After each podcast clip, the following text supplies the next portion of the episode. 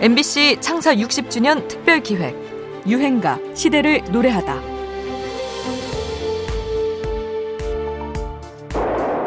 9월 중순에 우리나라 남부지방을 휘몰아친 태풍 사라호는 경상남북도의 해안으로부터 전국에 퍼져 우리나라에서 일찍이 보지 못한 막대한 피해를 입게 했습니다.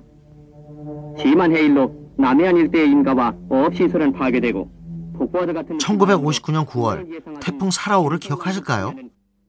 하필 명절인 추석 당일 엄청난 호우와 해일을 동반해 들이닥친 이 태풍은 우리 사회에 큰 상처를 안겼습니다. 사망자 849명에 부상자는 2,500명을 넘겼고요. 이재민만 37만여 명, 재산 피해는 2,800억 원에 달합니다. 지금으로 치면 2조, 3조 정도의 규모지요. 이는 대한민국 정부 수립 이후 최악의 자연재해였는데요. 특히 경상도 지역과 서해안 지역의 섬들까지 치명적인 타격을 입혔습니다. 조기자비로 유명한 연평도도 마찬가지였죠.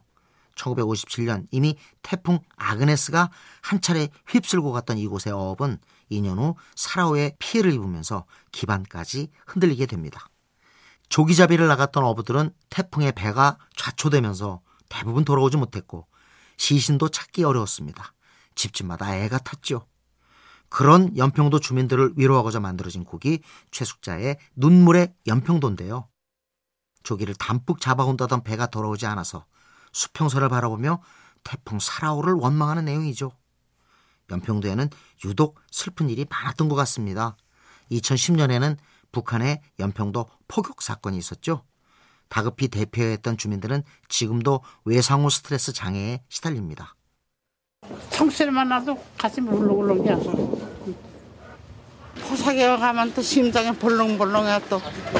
응. 자다가서도 깜짝 놀래지. 아유 그 마음이 좋질 않아서 가슴이 두근두근해.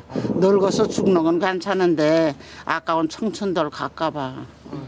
당시 서해를 지키던 서정호 화사, 문광욱 일병이 전사하는 비극도 벌어졌습니다. 슬픔에 잠긴 사람들은 이 노래를 다시 찾아 듣기도 했는데요. 희생자들에 대한 추모의 마음을 담아 또 다시는 이런 비극이 펼쳐지지 않기를 빌며 듣습니다. 최숙자입니다. 눈물의 연평도.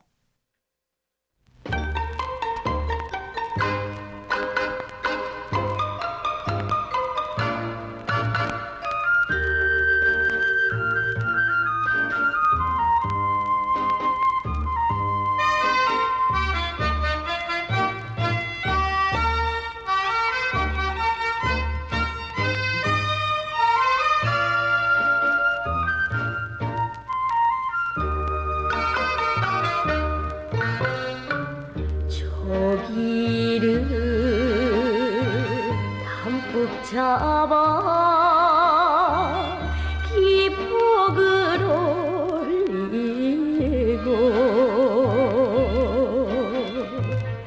온다는 그 배는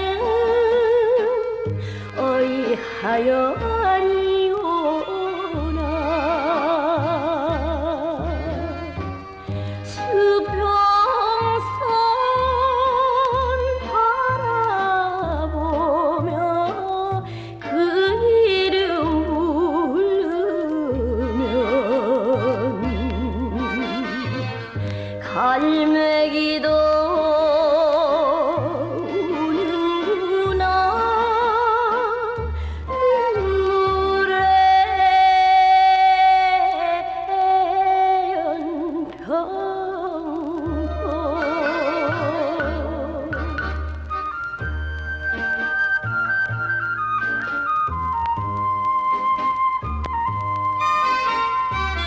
MBC 창사 60주년 특별 기획 유행가 시대를 노래하다. 지금까지 음악 평론가 임진모였습니다.